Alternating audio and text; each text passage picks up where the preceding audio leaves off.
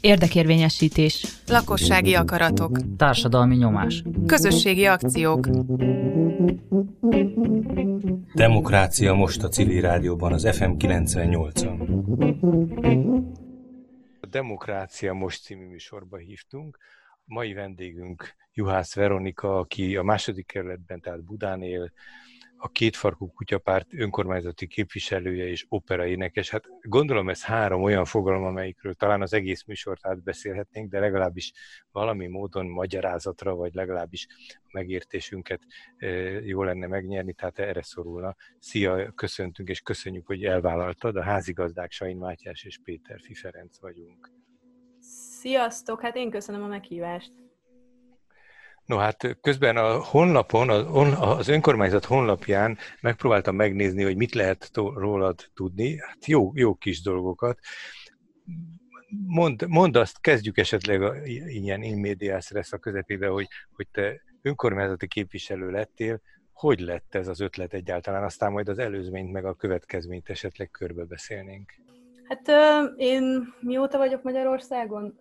Körülbelül három és fél éve jöttem haza, és pár hét után igazából rátaláltam a, a kutyapártra, mint egy művészeteket társadalmi célokhoz eszközként használó ö, csoportra, és, ö, és ez nekem nagyon érdekes volt, mert amúgy is régebben a, a művészetet, én utcazenész voltam sokáig egyébként gyerekkoromtól fogva, és így autodidakta módon tanultam meg énekelni, amennyire ezt tanulni lehet, és, és ott is már észrevettem, hogy engem leginkább a, az előadásban, az előadó művészetben a, ez, a, ez a szociális kapcsolata a közönséggel, ez az, ami igazán érdekel, tehát hogy egy nonverbális mód, és mondjuk a zenén keresztül is, meg a, a szöveg aktualitásán keresztül hogyan lehet kapcsolni emberekhez, és a kutyapárt azért volt pont egy ilyen érdekes mix, mert, mert tudatosan felvállaltan ezeket az eszközöket használja arra, hogy a társadalomban ö, kapcsolódásokat idézen elő az emberek között, a street art, a zene, a mm, hack, a, stb. sokféle művészeti forma. És hát én elég hamar így rájuk találtam, és, és onnantól kezdve mindenféle akcióban részt vettem, és ez a lokalitás főleg, tehát ez adta nekem a, az indítatást arra, hogy szerintem ennek lenne értelme egy helyi önkormányzatban ilyen módon is tevékenykedni, mert ez kifejezetten konkrét helyi kérdéseknek a megoldásával függ össze. És ebben azt, azt, azt jól értjük, hogy a kutyapártban lényegében nem egy politikai szereplőt láttál, hanem egy, egyfajta civil szervezetet, amin keresztül ezek a dolgok működnek?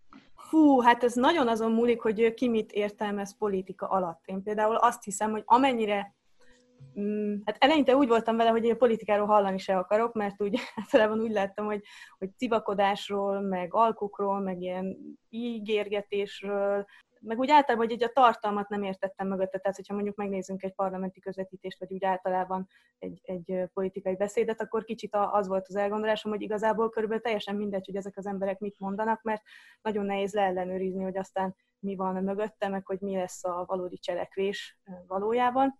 Aztán később, amikor így közelebbről ismerkedtem ezzel a koncepcióval, akkor meg mostanára inkább az az elképzelésem, hogy ez minél közösségibb és minél tényleg konkrétabban az emberek életéhez kapcsolódó ügyekről szól, annál, annál közelebb kerül a valósághoz. Tehát inkább, amit mondasz, hogy civil jelenség, civil ö, erő, azt szerintem közelíteni kéne ahhoz, amit most a politikáról gondol az ember.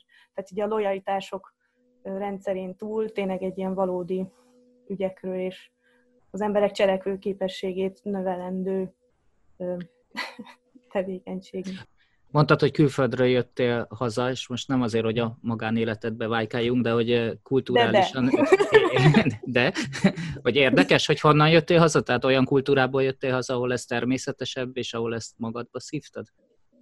Igazából, amikor én külföldön voltam, hát én úgy kerültem külföldre, hogy, hogy gyerekkorom óta, én nem jártam iskolába, na, lehet, hogy az, az egy ilyen kapcsolatos pont. Én nem jártam iskolába, hanem apukám annak idején tanított minket így otthon, és akkor én ilyen 7-8 éves korom körül elkezdtem utánozni operénekeseket a rádióban, akit hallottam, és ilyen nagyon impozáns hangok voltak, és ez engem nagyon megihletett, főleg akkor Zalában laktunk egy picike faluban, és ott ugye nagyon szépen vízhangzott az erdőben, hogyha, amiket ott próbálgattam, és akkor egyszer csak Hát meg a madarakkal versenyezve persze.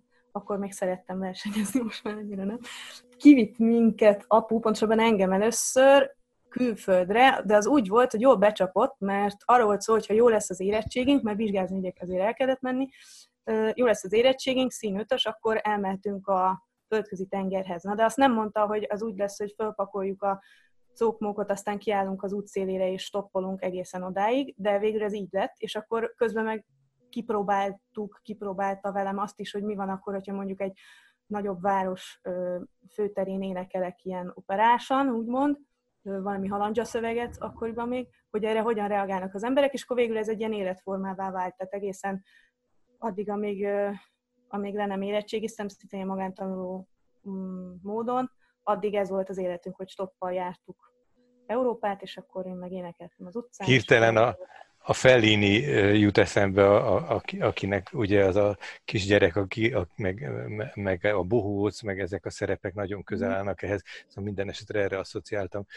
Azt firtathatjuk, hogy, hogy, hogy mert azért nem egy természetes dolog, hogy, hogy nem jártál iskolába, hogy valamilyen filozófiai oka volt, vagy, vagy olyan helyzetben volt a család, vagy egyáltalán Szívesen beszélsz erről? ez olyan érdekes, hogy pont most, tudom, hogy nem szándékos, de így mondod, hogy ez nem egy természetes dolog, hogy pont most, amikor ugye a, a járványhelyzetben ez az otthon tanulás, ez egy sokkal nagyobb hangsúlyt kapott, és nagyon sok család tapasztalja most meg azt, hogy nagyon szeretjük a családunkat is, nagyon szeretjük a gyerekeinket is, és szeretjük hangoztatni is, ami szerintem amúgy is jó, de hogy most meg aztán életközelből tapasztalják meg, gondolom, hogy jó, nekem még nincsen gyerekeim, hogy pontosan milyen az, amikor a nap 24 órájában mindenféle feladattal kapcsolatban látjuk el őket otthon. Tehát hát nekem, nekem meg ez volt a természetes. Tehát nekem az volt a furcsa inkább, emlékszem, a hugom mesélt egy ilyen esetet, hogy bevittek minket egyszer egy iskolába, csak így megnézni, milyen egy nap, és akkor én végigültem ott egy napot, különböző órákkal, és akkor állítólag volt egy ponton olyan, hogy a tanár kérdést tett fel,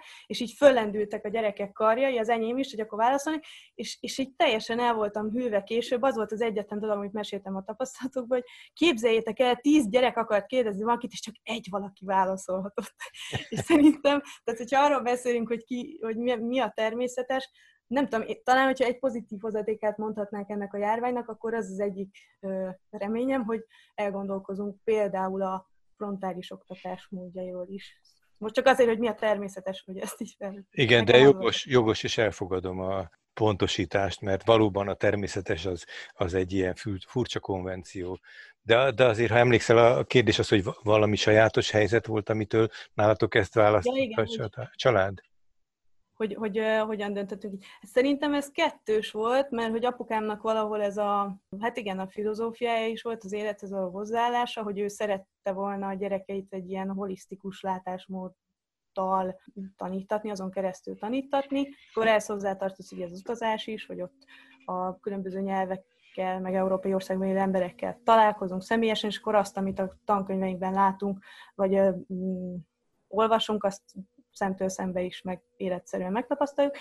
Másrésztről meg szerintem egy kicsit ez ilyen kényszer is volt, hogy hát tudod, valamit valamiért. Tehát ő például molekuláris biológus volt, de aztán jó sokáig, jó sokáig nem volt munkája, és akkor hát ez megkapóra jött, hogy én az énekléssel így tudtam pénzt keresni, mint gyerek valami az utcán. Tehát ez kicsit egy ilyen félig vállalt, félig meg nem vállalt. Tehát voltak jó oldala is, meg rossz oldala is azért, hogy most így utólag nézve az, hogy nem, tehát ő, ő azért szerintem azt nagyon jól sikerült neki nekünk átadni, hogy nem biztos, hogy a jelenlegi társadalmi konvenciók az, az, az, az egy olyan status quo, amit alapból nekünk az a feladatunk, hogy elfogadjunk, ahhoz alkalmazkodni tanuljunk, hanem hogy ezen kívül is a rácsodálkozáson, meg a kérdezésen, a kíváncsiságon keresztül, ő ezt nagyon erősítette, keressünk új utakat. És ez a, ami ebben a szép, az az, hogy, hogy lesznek új utak, és bátran bele mer az ember állni, hogyha ezt, ha van hozzá energiája. A nehezebb része meg az, hogy ez a nem beilleszkedettség. Tehát valahogy ez a kettős. E-, ehhez képest azt gondolom, hogy egy önkormányzatnál dolgozni, az egy elég nagy utazás onnan, ahol te jöttél, hiszen az, az önkormányzatiság az én szememben valahogy mindig a társadalmi normáknak a letéteményese, vagy annak a bebetonozása, a status quo fenntartása. Hogy, hát ezért, hogy... ezért is érdekes szerintem, hogy Figyelj, én tényleg mi fél, fél éve vagyok az önkormányzatnál képviselő. Nekem ez is érdekes, hogy ha, ha valahogy össze kéne gyűjteni a tapasztalatokat, és még lesz sokkal több tapasztalat is, és ezeket nagyon szeretném mindenképpen minél intenzívebben megosztani, mondjuk legalább a kerületi lakókkal. Nem akarom mondani, hogy a választóimmal, mert szerintem, hogy a képviselő vagy, akkor nem csak a választóidnak a, az érdekeit képviseled, meg nem csak velük kommunikálsz, de hogy pont ez a kettőség szerintem az érdekes. Tehát, hogy ha mondjuk csak a jelenlegi elfogadott normáknak a képviseletében lennék ott, akkor szerintem nem biztos, hogy a kutyapárttal kellett volna nekem indulni ezen a választáson. Viszont mivel én inkább a passzivista, tehát ez a, hogy is mondjam, mozgalmi háttérből jöttem a, a kutyapárttal, ami abszolút a közvetlen cselekvésről, a közösségépítésről és a, az új utak kereséséről és találásáról szól, és mondjuk nem egy ilyen hierarchikus úton, hanem tényleg alulról szerveződő módon. Ez pont egy lehetőség lehet arra, hogy azokat az embereket, akiknek szintén van ez affinitásuk, és akik, akik számára kedves ez a fajta hozzáállás, és így akarnak tevékenykedni az életükben, hogy, hogy elinduljon ez a kísérletezés, hogy akkor mert ugye a hagyományos, amit te mondasz, gondolom, azt, azt egyenértékűvé tesszük a, a bürokráciával, és mondjuk a bürokráciának a, tehát a bürokráciának a jó oldala, úgymond, az, a, az egyfajta hatékonyság, mert ha minden precízen van leszervezve, és megvannak a hierarchikus útvonalak, akkor, akkor az egy hatékony rendszer, viszont a rugalmasságából, meg a mm, közvetlenségéből talán így veszít az idők során, mert, mert arra nincs idő, meg ahhoz nagyon sok információ nyílt közlése szükséges. És szerintem ez, ez egy fontos dolog, hogy ez, ezen, ezen még fejleszünk. Hadd mondjak, itt, hadd mondjak itt valamit, hogy egyszer nem tudom, a legjobb pillanatban beszélgetünk.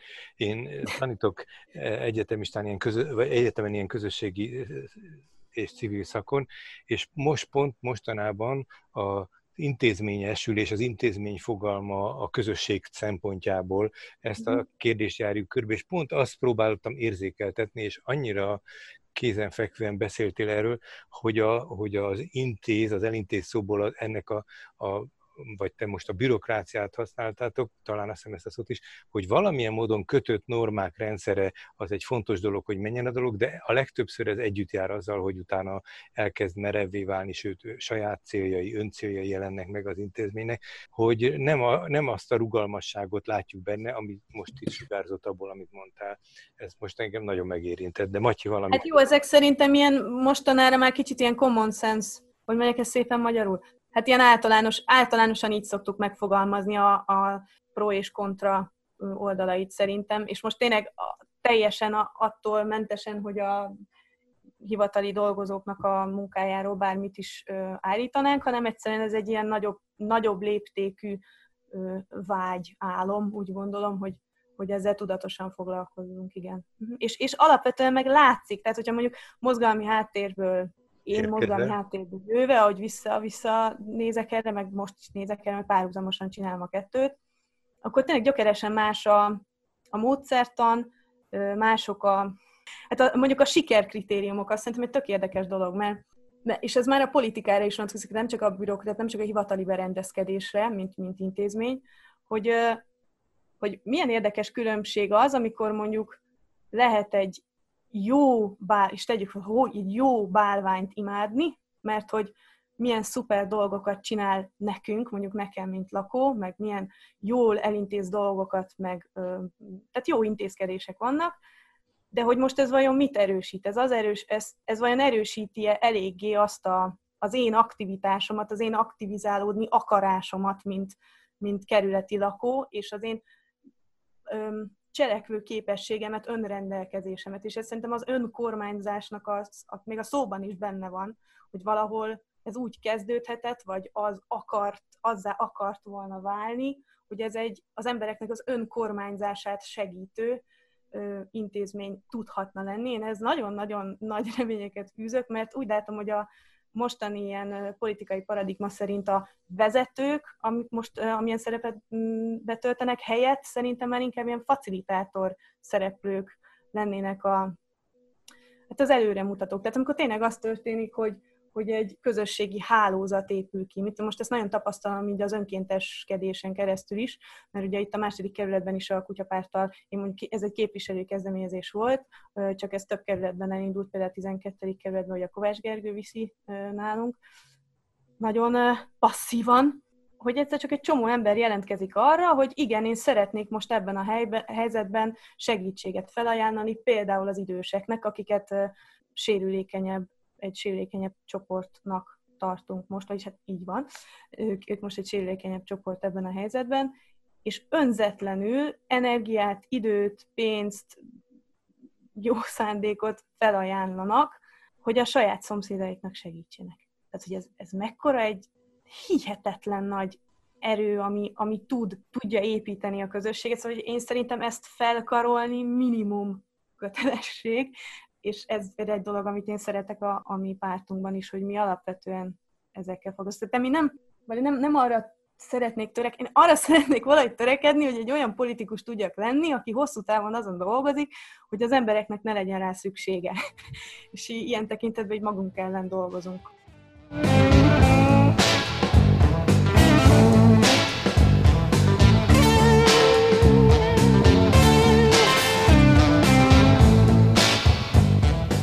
Közösségfejlesztők berkeiben szoktuk ezt mondani, hogy, és annyira nem érti az, ha valakinek ezt elmeséljük, pláne ha egy önkormányzatot, hogy valóban megyünk, hogy azon dolgozunk, hogy megszüntessük a saját szükségesleteinket, hát az egész világ máshogy működik. Hát, hát pont megérkeznek nagy megmondó emberek, és megpróbálnak nélkülözhetetlenné válni. Ilyen módon aztán rögtön a, a kötődéseket, illetve a, a függéseket is megerősíteni, hogy őtőle függünk, tehát ne lehessen független. Amit elmondtál, az, az tipikusan a veszélye, az eleje, az tipikusan ez a hospitalizálódás, az az, hogy, hogy minél függőbb legyek, és majd valaki oldja meg, és majd én ezért hálás leszek, és hogy hogy lehet ezzel szembe menni, ez nagyon izgalmas. Hogy... De, de még, még, még attól függetlenül is, hogy valaki ezt mondjuk tudatosan függőségbe vonzási céllal tenni. Tehát, hogy én szerintem ez egy rendszer probléma igazából. Tehát, hogyha mondjuk egy, mert azért azt nem kell elbagatelizálni szerintem, hogy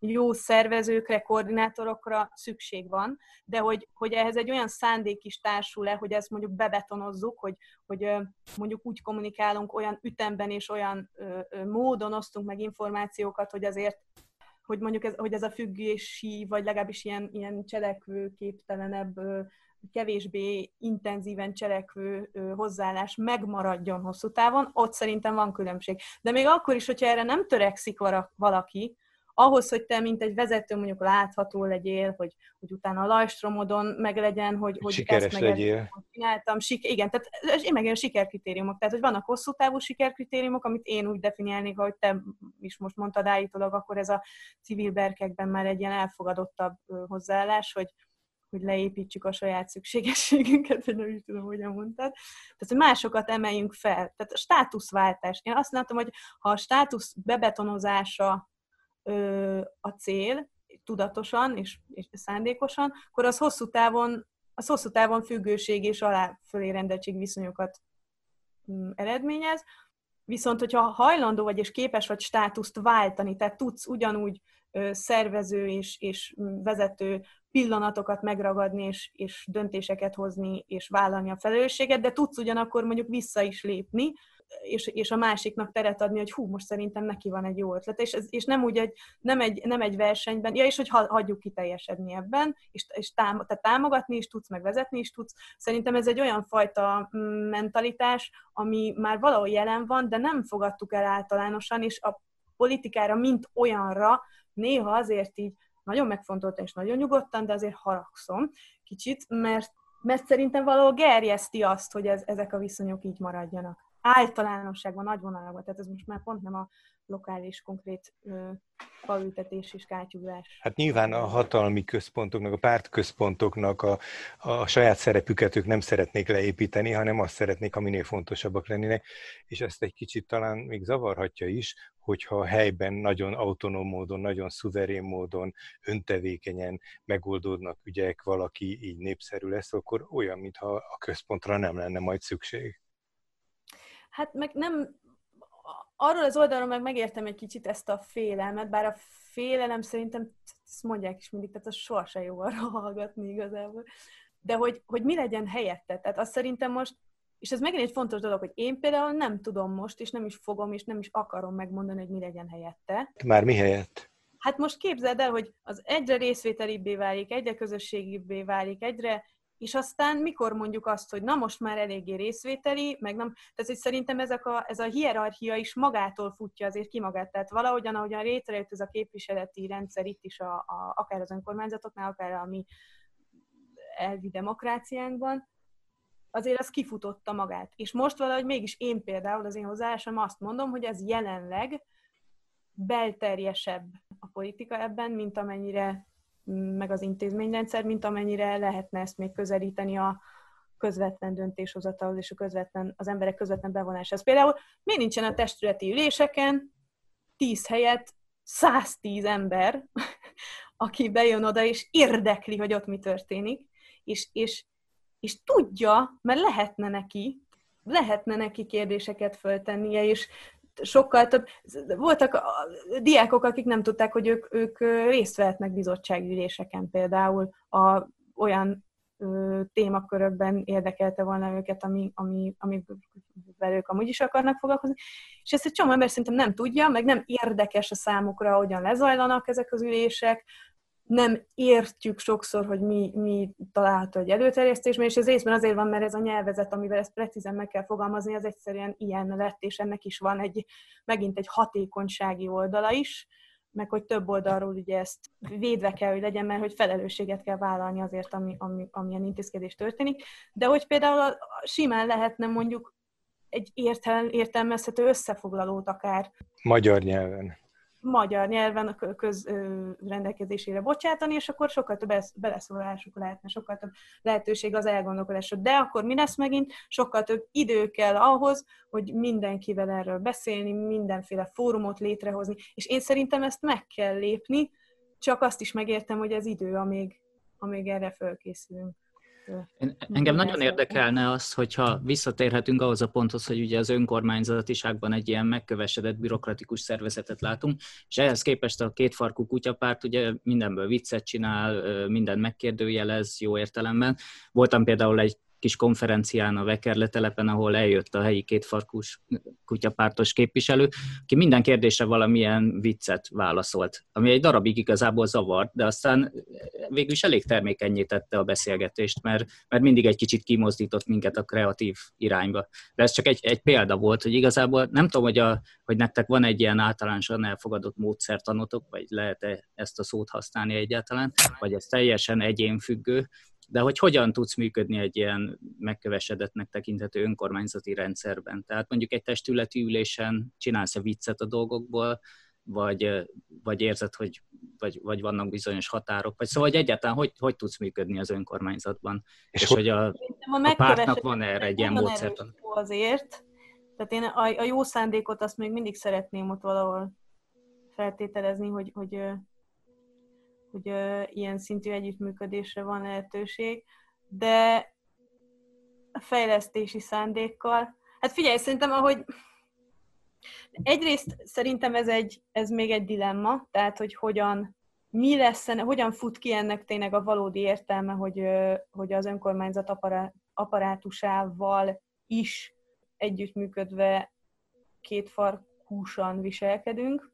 De mondom, szerintem az önkormányzatiságnak a, az alapvető funkciójában benne van ez, hát az, amit az elmondtam, hogy önkormányzás. Mm-hmm. Tehát az a része szerintem most, most ne, ezt a részét szerintem értjük, csak hogy, csak hogy, a vicc, hogy ez a módszert, ahogy vicc... előkerül, mert hogyha összehasonlítjuk a, mondjuk mióta a Kovács Gergőjék ezt a pártot, ezt a mozgalmat viszik, azért én azon tudok legnagyobbat nevetni, hogyha mindig előkerül, hogy hogy ez, ez egy viccpárt. És akkor mondjuk megnézed a, a nagy pártoknak, vagy a kormánypártnak a tevékenységét, és akkor hát nem is tudom, szóval azért eléggé leköröznek minket viccességben. Jó, ez, ez... De ők komolynak szállják azt. küzdelem, hogy valahogy visszaszerezzük, vagy megszerezzük azt a, azt a privilégiumot, Igen. hogy nem mi vagyunk a viccesebbek. Tehát, hogy... Hát van rossz vicc, meg jó vicc. Hát, de most egyébként te már választott erre a veker, vekerlés példát, de én szerintem hogy is mondjam, a, a, a termékeny provokáció, vagy már én is ilyen, ilyen kifejezést mm-hmm. fogok találni. Tehát, hogyha ha nem én vagyok az, aki odajövök, és adok neked két fantasztikus mondatot, és akkor ezt addig ismételgetem, amíg mindenki azt mondja, hogy hű, azt de milyen jó politikus, hanem hogy neked egy ilyen, ö, mint résztvevő ebben a folyamatban egy, egy ilyen kulcslusz, mi az a kulcslusz? Áram. Na, mi van, amikor így, jaj. Rövid zárlat. Az, azért, mert ez annyira más. Igen. Szóval, hogy neked az agyadban egy rövid zárlat keletkezik, és ennek következtében nem tudsz más csinálni, mint hogy elgondolkodni arról, hogy valójában te mit tennél, és, és mit gondolnál a dolgokról. Ahelyett, hogy én mondok neked valamit. De hogy ez működik egy alpolgármesterrel, vagy egy képviselőtestületi ülésen is? Szerintem igen. De gyakrabban kéne csinálni. Én nekem is az, a, az merült föl bennem is, hogy, hogy nagyon érdekes, nem nagyon hallok ilyet, akiben ennyire a, a újítás, meg a változtatási szándék, és bizonyos megértés, tehát bizonyos lojalitás iránti viszony egyszerre van meg. Általában ez el szokott különülni. Vagy csak lojális valaki, vagy csak támadó. Ez egy különös mix a te esetedben, ezt most elismerésnek szántam, de egyébként nagyon érdekes jelenség. De hogy, hogy viszonyul hozzád például az a testület, amelyiknek a nagy része más elvek alapján és más háttérrel érkezett? Tehát, hogy ott te botránykő vagy, vagy, vagy, vagy kedvelik, vagy, tehát hogy, hogy sikerül mozognod neked abban a közegben, amelyik nem ilyen, mint amit te itt nekünk most felrajzoltál, vagy úgy gondoljuk, hogy nem ilyen egyébként, lehet, hogy tévedünk ebben. Hát alapvetően nekem ez még egy tanulási folyamat, az biztos, tehát ez, ez, ez teljesen így van. Hát talán az szerencse, hogy én például nem akarok polgármester lenni. Nekem alapvető érdekem, hogy jó legyen a polgármester, tehát ez, ez például már is megalapozza egy részről az együttműködés lehetőségét. Hát igen, ami, ami viszont amit szerintem egyre inkább egyértelműsítenem kell nekem is, és egy, és egy nagyon nyílt párbeszédben a, azokkal az emberekkel, akik mondjuk értelmét látták annak, hogy, hogy én, mint kutyapártos képviselő bekerüljek ebbe a testületbe, meg akikkel én itt a kerületben igazából tényleg szeretnék együtt, tehát nekem ott, ott van a, a, az igazi lojalitásom azok felé, az emberek felé, mármint a kerületi emberek felé, hogy ezt aztán hogyan, hogyan kell pontosan megfogalmazni. Mert hogy valahol biztos, hogy ambivalens még ez a dolog, mert hogy nem vagyok én most nem vagyok olyan értelemben ellenzéki képviselő, hogy én akár el is fogadnám ezt a paradigmát, hogy ellenzék, mert ez így nem jelent semmi. Tehát az, hogy valamit ellenzel, valaminek az ellenében, az minden csak nem konstruktív. Tehát, hogy nekem még ez is egy ilyen talány, hogy ez, ez, ez valahol így föntartja ez a hatalom ellenzék, ellenzék hatalom rendszer ezt a, ezeket a viszonyokat és hát igazából amire én törekedni szeretnék, az, hogy ügyek mentén legyenek jó együttműködések, és amikkel, amilyen dolgokkal meg nem értek egyet, nem összeegyeztethető a kutyapártos elveinkkel, azok, azokat meg úgy nyilvánítom ki, hogy az nem, szerintem nem, nem követendő. Hogy pontosítsam, a, azt feltételezem, hogy az a magatartás és az a szemlélet, amiről te beszéltél, az a lakosság körében talán könnyebben átvihető vagy megérthető, mint egy kiválasztódott, egy más módon kiválasztódott politikai rendszer képviselői között. Ezért kérdeztem azt, hogy, a, hogy a, az önkormányzatban most elsősorban a képviselők között egy másik kérdés a, a hivatali apparátus, hogy, hogy sikerül-e ezt a fajta szabadságot frissességnek és kellemesnek, vagy pedig egy kellemetlenkedő intrikának tekintsék. Tehát hogy, hogy, hogy látod a te elfogadottságodat? Hú, az én elfogadottságom. Hát alapvetően alapvetően mi kommunikálunk egymással a legtöbb dologban. Egy példa lenne jó, hogyha eszembe nem, azt hiszem, hogy például az egy, az egy jó példa, hogy volt például egy zebra, volt egy lakossági megkeresés, ahol kérték tőlem, hogy, hogy nézek utána annak, hogy egy, egy területen zebra létesítést meg lehetne oldani, mert már nagyon régóta várnak rá. És akkor én úgy gondoltam, hogy alapvetően ez egy, ez egy tök érdekes dolog, hogy hogyan lesz egy bejelentésből egy valódi zebra, és akkor azt csináltam, hogy forgattam erről egy ilyen mini sorozatot, még be kell fejezni, mert most a járvány ezt is kicsit derékba törte, hogy mi ott pontosan a helyzet, mi a lakóknak a, a sérelme, és akkor hogyan, hogyan állsz neki, mint listás képviselő, akinek mondjuk nincsenek megszabott És embereket szólaltattál meg ebbe? Tehát a helyi embereket szólaltattad meg?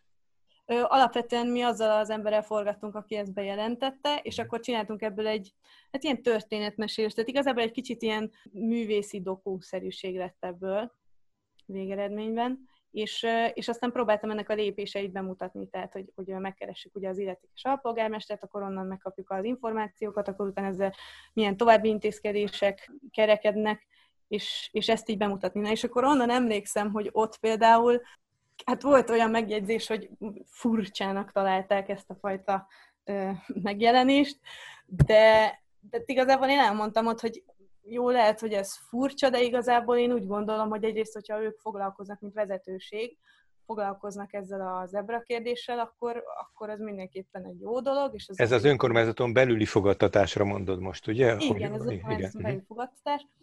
És, és én elmondtam, hogy én, én ezt a lakossági tájékoztatásnak tartom, ezt a, lehet, hogy szokatlan, de én ezt én ezt mindig is így csináltam, és ezt a lakossági tájékoztatás részének tartom. Tehát itt volt például egyszer egy ilyen pont, amikor erről beszéltünk is, hogy, hogy ki mit gondol erről, de hát annyi volt a vélemény, hogy furcsa. Aztán igazából utána ebben nem lett tovább befennakadás, és haladt az ebra ügye tovább mhm. egyébként.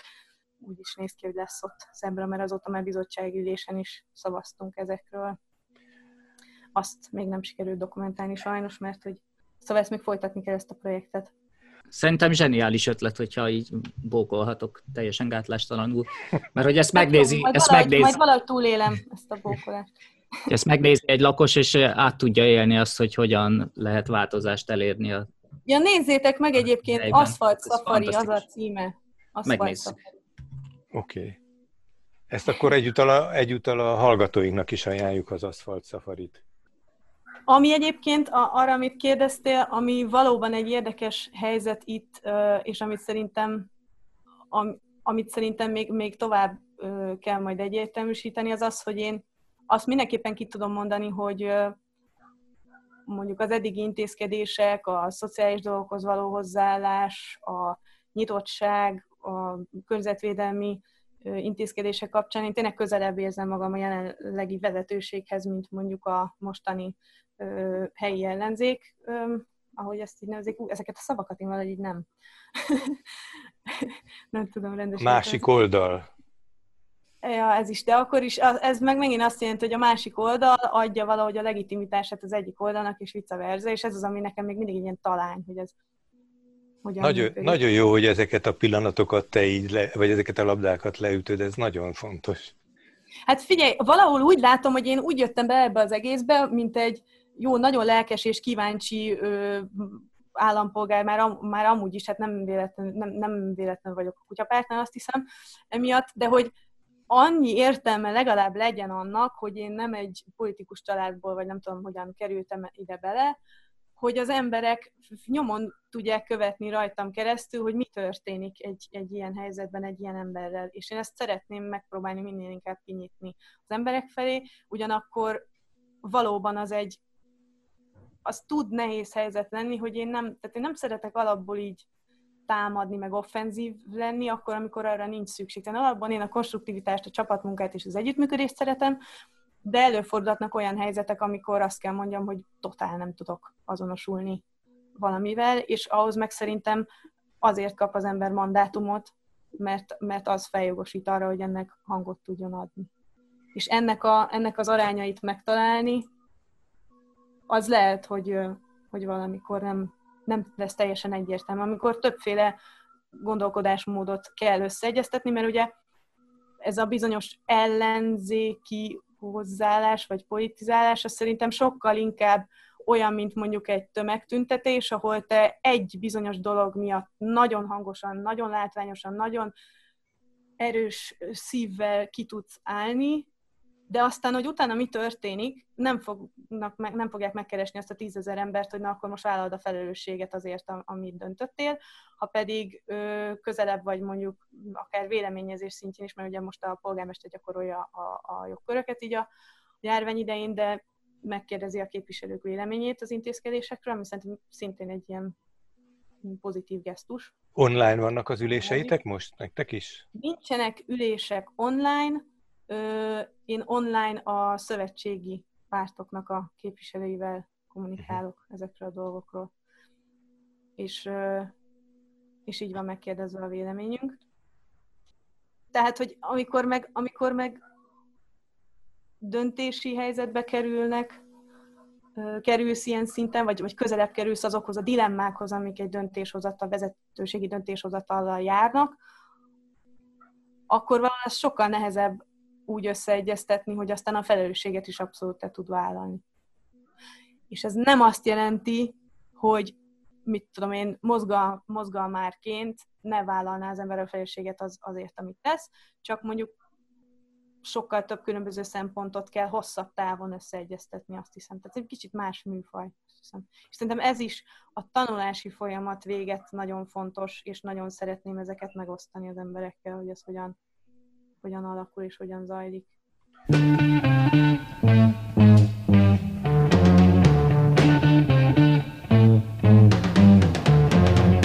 azon keresztül, hogy sokáig ott voltam Hollandiában, és a beilleszkedési folyamaton is így keresztül mentem, meg megtanultam a nyelvet, így körülbelül anyanyelvi szinten, hogy ezen keresztül kezdtem el megérezni, hogy mit jelentett az, hogy én mondjuk magyar vagyok, meg egyáltalán mik a gyerekkori emlékeim így a magyarságomról, a Magyarországról, és inkább ez a kontraszt volt az, amit szerintem úgy lehet, hogy nem is tapasztaltam volna meg ilyen erősen, hogyha nem vagyok huzamosabb ideig se külföldön, mondjuk Hollandiában se nincs az a tapasztalás, hogy mondjuk autóstopposként, az egy nagyon érdekes jelenség, hogy totálisan az egymásra utaltsága jellemző. Tehát nem szokták kérdezni, hogy úristen, de te nem félsz, amikor ott kint stoppolsz. Én egyedül is stoppoltam utána, mert Magyarországon is nyáron főleg. És így mondtam, hogy hát leszoktam azért kopogni, de hogy annyira nincs időm félni tulajdonképpen, éber vagyok inkább, mint hogy félnék, de hogy az az ember, aki engem fölvesz, azért ő is félhet. Tehát, hogy hogy ez az egymásra utaltság, ez egy annyira érdekes tréning így az embernek szerintem, és megint ugyanoda lyukadok ezzel ki, mint ami most zajlik például az önkénteskedésen keresztül, hogy, hogy alapvetően az ember nem akar függő lenni valakitől, valakiktől, de ugyanakkor szerintem nagyon szomjazza, szomjazzák a közösségek magát a közösség tudatot, ami meg pont erről az egymásra utaltságról szól. Amit most, most elkezdtem mondani, annyira érdekes, nem akarok mindig ilyen általánosításokba menni, de ez a, a ami hosszabb ideje a közösségi munkában egy ilyen fontos dolog, ez a kölcsönös, egymástól való kölcsönös függésünknek a megértése, ezzel a mhm. pszichológia nagyon hosszan foglalkozik, de hogy, hogy ez, ez a politikában, a hétköznapi életben, a mindennapi életben, ez annyira hiányzik, és annyira jó egy ilyen hirtelen azt akarom, hogy szűz szemlélet, egy ilyen friss szemlélet ez ügyben, hogy, hogy a, a nagyon hétköznap, mondjuk a, beülni az autóstoppos autóba, ez a példád is annyira érzékletesen a legfontosabb ilyen elvontságot is magába foglalja, hogy tényleg mennyire egymástól függünk.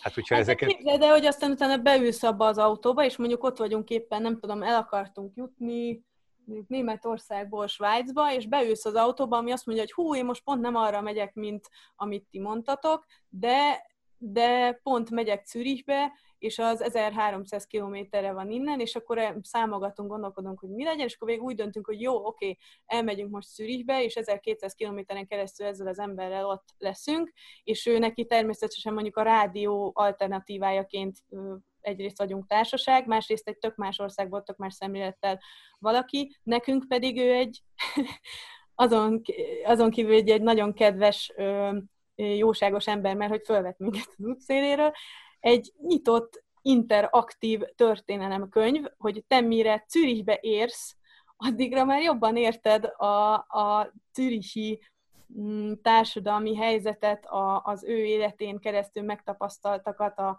az egész kultúrának az életközeli lényegét, mint hogyha elolvastam volna mondjuk a történelem könyvben, vagy a földrajz könyvben. Szerintem ez úgy, ahogy van egy ilyen csoda, hogyha az emberek egymással hajlandóak kapcsolódni, és kíváncsiak lenni egymásra, ebben szerintem nagyon sok lehetőség van. Hát igen, ha nem kell iskolába járni, úgy könnyű. Ugye? Ha nem kell iskolába járni, hanem helyette keresheted a kenyeret a utcán, és egyébként igen, mindenkinek ajánlom, hogy ezt legalább egyszer próbálja meg. Már az utcazenélést, vagy azt, hogy valamilyen szuverénebb foglalkozást tűz? Ah, mondjuk az utcazenélést. Kicsit fordíthatjuk komolyra a szót egy kicsit. A, azt szeretném kérdezni, hogy a második kerületben te most hogy látod, hogy milyen folyamatok indulnak el? Azt, azt tudom, hogy például közösségi költségvetés az, az ott áll a startvonalnál, hogy hogyan, hogyan látod a jövőt. Most nyilván a járvány mindent idézőjelbe tett, vagy mindent megkérdőjelezett, de hogy ha van-e bármilyen gondolatod a közösségi költségvetéssel kapcsolatban, ami még nem hangzott el máshol, és amit te izgalmasnak találsz, vagy ami a kerületben specifikusan alakul, vagy érdekes, és vagy bármilyen es- más és kezdeményezések kapcsolatban. És az esélyét is, hogy hogy látod most, hogy realizálható-e? Hát kimondtad egyébként, Mátyás, körülbelül a választ, mert én most úgy látom, hogy, hogy nem látom jól, mert, mert a járványhelyzet valóban igazából most leállított egy pár ö, folyamatot. Különösen igen, a közösségi költségvetés lett volna az, ami számomra is nagyon érdekes és egy nagyon fontos projekt. Ebbe a, egyébként a Majoros András képviselőtársam kezdeményezésére vonódtam én is be, és voltam nagyon aktív még a, az elején, mikor is volt ez február vége, március eleje, ö, és, és ezt egy, ezt egy rendkívül fontos projektnek tartottam. Ennek most a költségvetése az a költségvetés, ami, ami a védekezésre fordítódott itt, és ennek kapcsán, hogy ez, ez át lett csoportosítva, ennek kapcsán tudott részben a kerület ilyen gyorsan reagálni a, a járványhelyzetre, és védekező felszereléseket tudott beszerezni, stb. Tehát ez valahol egy szomorú helyzet most emiatt, de én, én támogattam ezt a, ezt az átcsoportosítást, mert úgy láttam, hogy ez most nagyon fontos, hogy erre gyorsan tudjunk reagálni, viszont nagyon remélem, hogy ezzel, ezzel még vissza tudunk, vissza tudunk térni erre a projektre, mert ez egy abszolút tehát, hogyha innovációról, közösségbevonásáról, a közösségnek a lehetőség megadásáról, ahhoz, hogy, hogy jobban megértse a költségvetés alkotást, hogy döntéshozói szerepbe tudjon kerülni az, azt illetően, hogy mire költődjön a, a kerületi büdzsé egy része. Szerintem ez abszolút egy fontos önkormányzási kezdeményezés. De ahogy mondtad, nem, nem tudom sajnos, hogy pontosan ezzel mi lesz, mert hogy most nagyon fontos volt ö, szociális, gazdasági mentőcsomagokat létrehozni, és most jelenleg inkább ez van, a, ez van előtérben. Nem lehet, hogy, nem lehet hogy, hogy ez most egy különösen izgalmas dolog, hogy nincsen pénz. Mit lehet mégis költségvetés, vagy közösségileg költségeket és mindenféle erőforrásokat egyeztetve, hogy lehet Hát ez, ez meg inkább, ez, ez meg inkább, tehát most akkor a közösségi költségvetés, mint olyan, pro, mint projektet külön félretéve, pont ez az, ami, ami nekem az önkénteskedésnél, tehát ez az önkéntes felhívás, hogy jelentkezhettek emberek segíteni időseknek, és sokan jelentkeztek is, ami pont érdekesebben. Tehát, hogy tehát tényleg abszolút minden van, tehát bevásárlásban segítenek, a, akik hozzám jelentkeztek, gyógyszertárban járás van, kutyasétáltatás, maszkvarrást ajánlottak fel emberek, akkor ugye megyünk az anyagokért, elviszük oda, mm, beszerezzük a, a, elhozzuk a maszkokat, akkor kiosztjuk a maszkokat, jönnek kérések, hogy, hogy kikérjünk maszkot, mentálhigiénés segítséget ajánlottak fel az emberek, akkor ezt én megpróbálom becsatornázni olyan kezdeményezésekbe, ahol mondjuk van erre egy csapat, és akkor ezt így felajánlani, egy korrepetíció, ez tudásjavító bőrzének neveztem el, korrepetíció kereső, kínáló platformot csináltam, aztán a, a, egyébként az itteni a kerületi oktatási intézmények szociális segítőivel mm, most elkezdtünk egy beszélgetést arról, hogy, hogy egy együttműködésben létrehoznánk egy platformot, ahol a járványnak a pozitív hozadékairól, most így sarkítva mondva, tudnánk beszélgetni, gondolkodni, hogyha újra elindul a úgymond a motor, akkor hogyan szeretnénk, hogy újra elinduljon, mik azok a dolgok, amiket mondjuk szeretnénk, hogy máshogyan legyen eztán, mik azok, amiket tanultunk ebből a helyzetből, és, és mik azok a dolgok, amiket meg szeretnénk, hogyha ugyanúgy folytatódna. Ö, mi van még? Ja igen, a otthonápolási, idősek otthonápolási. Ö... Hát lényegében legalább annyi projekt, nevezzük ilyen csúnya szóval formálódik, mint hogyha egy közösségi költségvetést kiírtatok volna, vagy még az is lehet, hogy több. Több. Hát ezeket, amiket most felsoroltam, ez az, amiket én próbálok itt koordinálni. Tehát ez, a, Mhm. ez a része. Önkénteskedést, azt meg a, azt az önkormányzat is toborzott és szervezett, és én azt csináltam, hogy a, azok, akik hozzám jelentkeztek, őket így lecsatornáztuk a, a közös csapatba, és akkor a, a közös csapatban most főleg a maszkoknak a csomagolása, meg az osztása a lakosság részére az zajlik, tehát, tehát ez is többféle vonalon vonalon megy, de hogy de- de- mu- mu- munkát azt, azt mindig csinálok magamnak, meg csinálunk magunknak, csak azt, amit kérdeztetek, hogy így az önkormányzat részéről és a kerület egész sz- kerület vezetése részéről most pontosan ez hogyan lesz így hivatalosan felkar, azt még nem tudom, mert az egész gazdasági berendezkedést is szerintem át kell újra gondolniuk. Van egy alpolgármester, akinek ez a, ez a fő feladata. Úgy látom, hogy most a médiában van egyfajta ilyen dialógus vagy vita, hogy az egyik csapat azt mondja, hogy soha nem lesz a világ már olyan, mint régen volt, mások Mhm. meg azt mondják, hogy egy fenét pont ugyanolyan, pont ugyanoda vissza fogunk állni. Te hogy látod ezt a dolgot? Úgyhogy mind a kettejüknek igaza van. Nem tudom, mert pont ez az, hogy, hogy szerintem ezt nem lehet így eldönteni, meg főleg egy kicsit, hogyha ezt így mondjuk el, hogy ö, nem, nem fog visszaállni, de vissza akkor egy dolgot iktatunk ki, az, hogy én mit fogok tenni, hogy, hogy milyen legyen, tehát hogy visszaálljon, vagy ne álljon vissza. És szerintem ez a, ez a fontosabb, hogy mondjuk megnézzük, hogy na, akkor hova építsünk egy közösségi kertet, mert most milyen jó megtanultuk, hogy öm, aki vet, az arat, mit tudom én, és akkor, vagy aki helyben vet, az helyben arat, és akkor, na, most, most milyen jó lehet a lendület arra, hogy, hogy ezt megoldjuk, hogy akkor legyen, legyen több közösségi kert. Vagy fú, de jó, megláttuk azt, hogy mégiscsak működik, egyrésztről mégiscsak működik a digitális oktatás, de ugyanakkor milyen érdekes, hogy még inkább feltűnik, hogy oké, okay, de ez a frontális oktatás része az, amire ez alkalmas. Hmm, vajon nem jut eszünkbe erről az, hogy mi lenne, hogyha interaktívabb és, és játékosabb lenne az oktatás is. Na, akkor mit tegyünk annak érdekében, hogy, hogy ezt mondjuk az itteni gyerekekkel, meg, a, meg az oktatási intézményekkel megbeszéljük, milyen projekt keretében lehetne ezt kezdeményezni, mit mondjak még, Ö, a alapbérek, alapbér, alapfizetés kérdése is ugye fölmerül, mert ugye most mindenféle mentőcsomaggal, Mhm. segítőcsomaggal lehet intézni. Hát ez az egyetemes alapjövedelemre Ah, gondolsz. igen, egyetemes alapjövedelem, igen. Tehát, hogy ezt, ezt a rengeteg kérdést, meg ezt a rengeteg ö, tanulságot, hajléktalanság például, hú, Mhm. az egy nagyon, nagyon kényes, nagyon komplex és nagyon fontos része ennek, amit szerintem na, sokkal aktívabban lehetne a mi kerületünkben is felkarolni, de, de itt is például az egyik, egyik nehézség, hogy nem csak az alulról jövő integráció, tehát az, hogy, hogy melyik, melyik utcán élő emberek szeretnének aktívan mondjuk lakásba kerülni, vagy hogyan állnak egyáltalán hozzá a, ahhoz, amit mi most így általánosan idézőben segítségnek ö, titulálunk.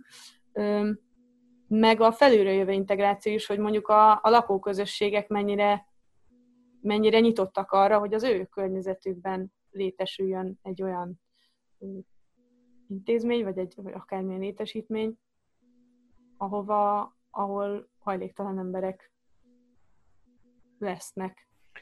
És Próbáltunk rávenni, hogy a közösségi költségvetésről beszélünk, de szerintem ja, nem akarom le, le, leértékelni, de sokkal fontosabb, vagy legalább olyan fontos kérdésekről beszéltünk most, és igaza van Matyinak, hogy, hogy talán lehet, hogy sokkal több történt, és majd ha ez a következő évben ez a sok közösségi tapasztalat leszűrődik, és még lendületetek van, és miért ne lenne, akkor mindezt a közösségi költségvetésbe hogy lehet belevinni, az egy sokkal Mhm. racionálisabb döntést hozhat, akár a kezdeményezők részéről is, és lesz mire hivatkozni talán a, a választók, vagy a körülöttetek élő polgárok, emberek körében is.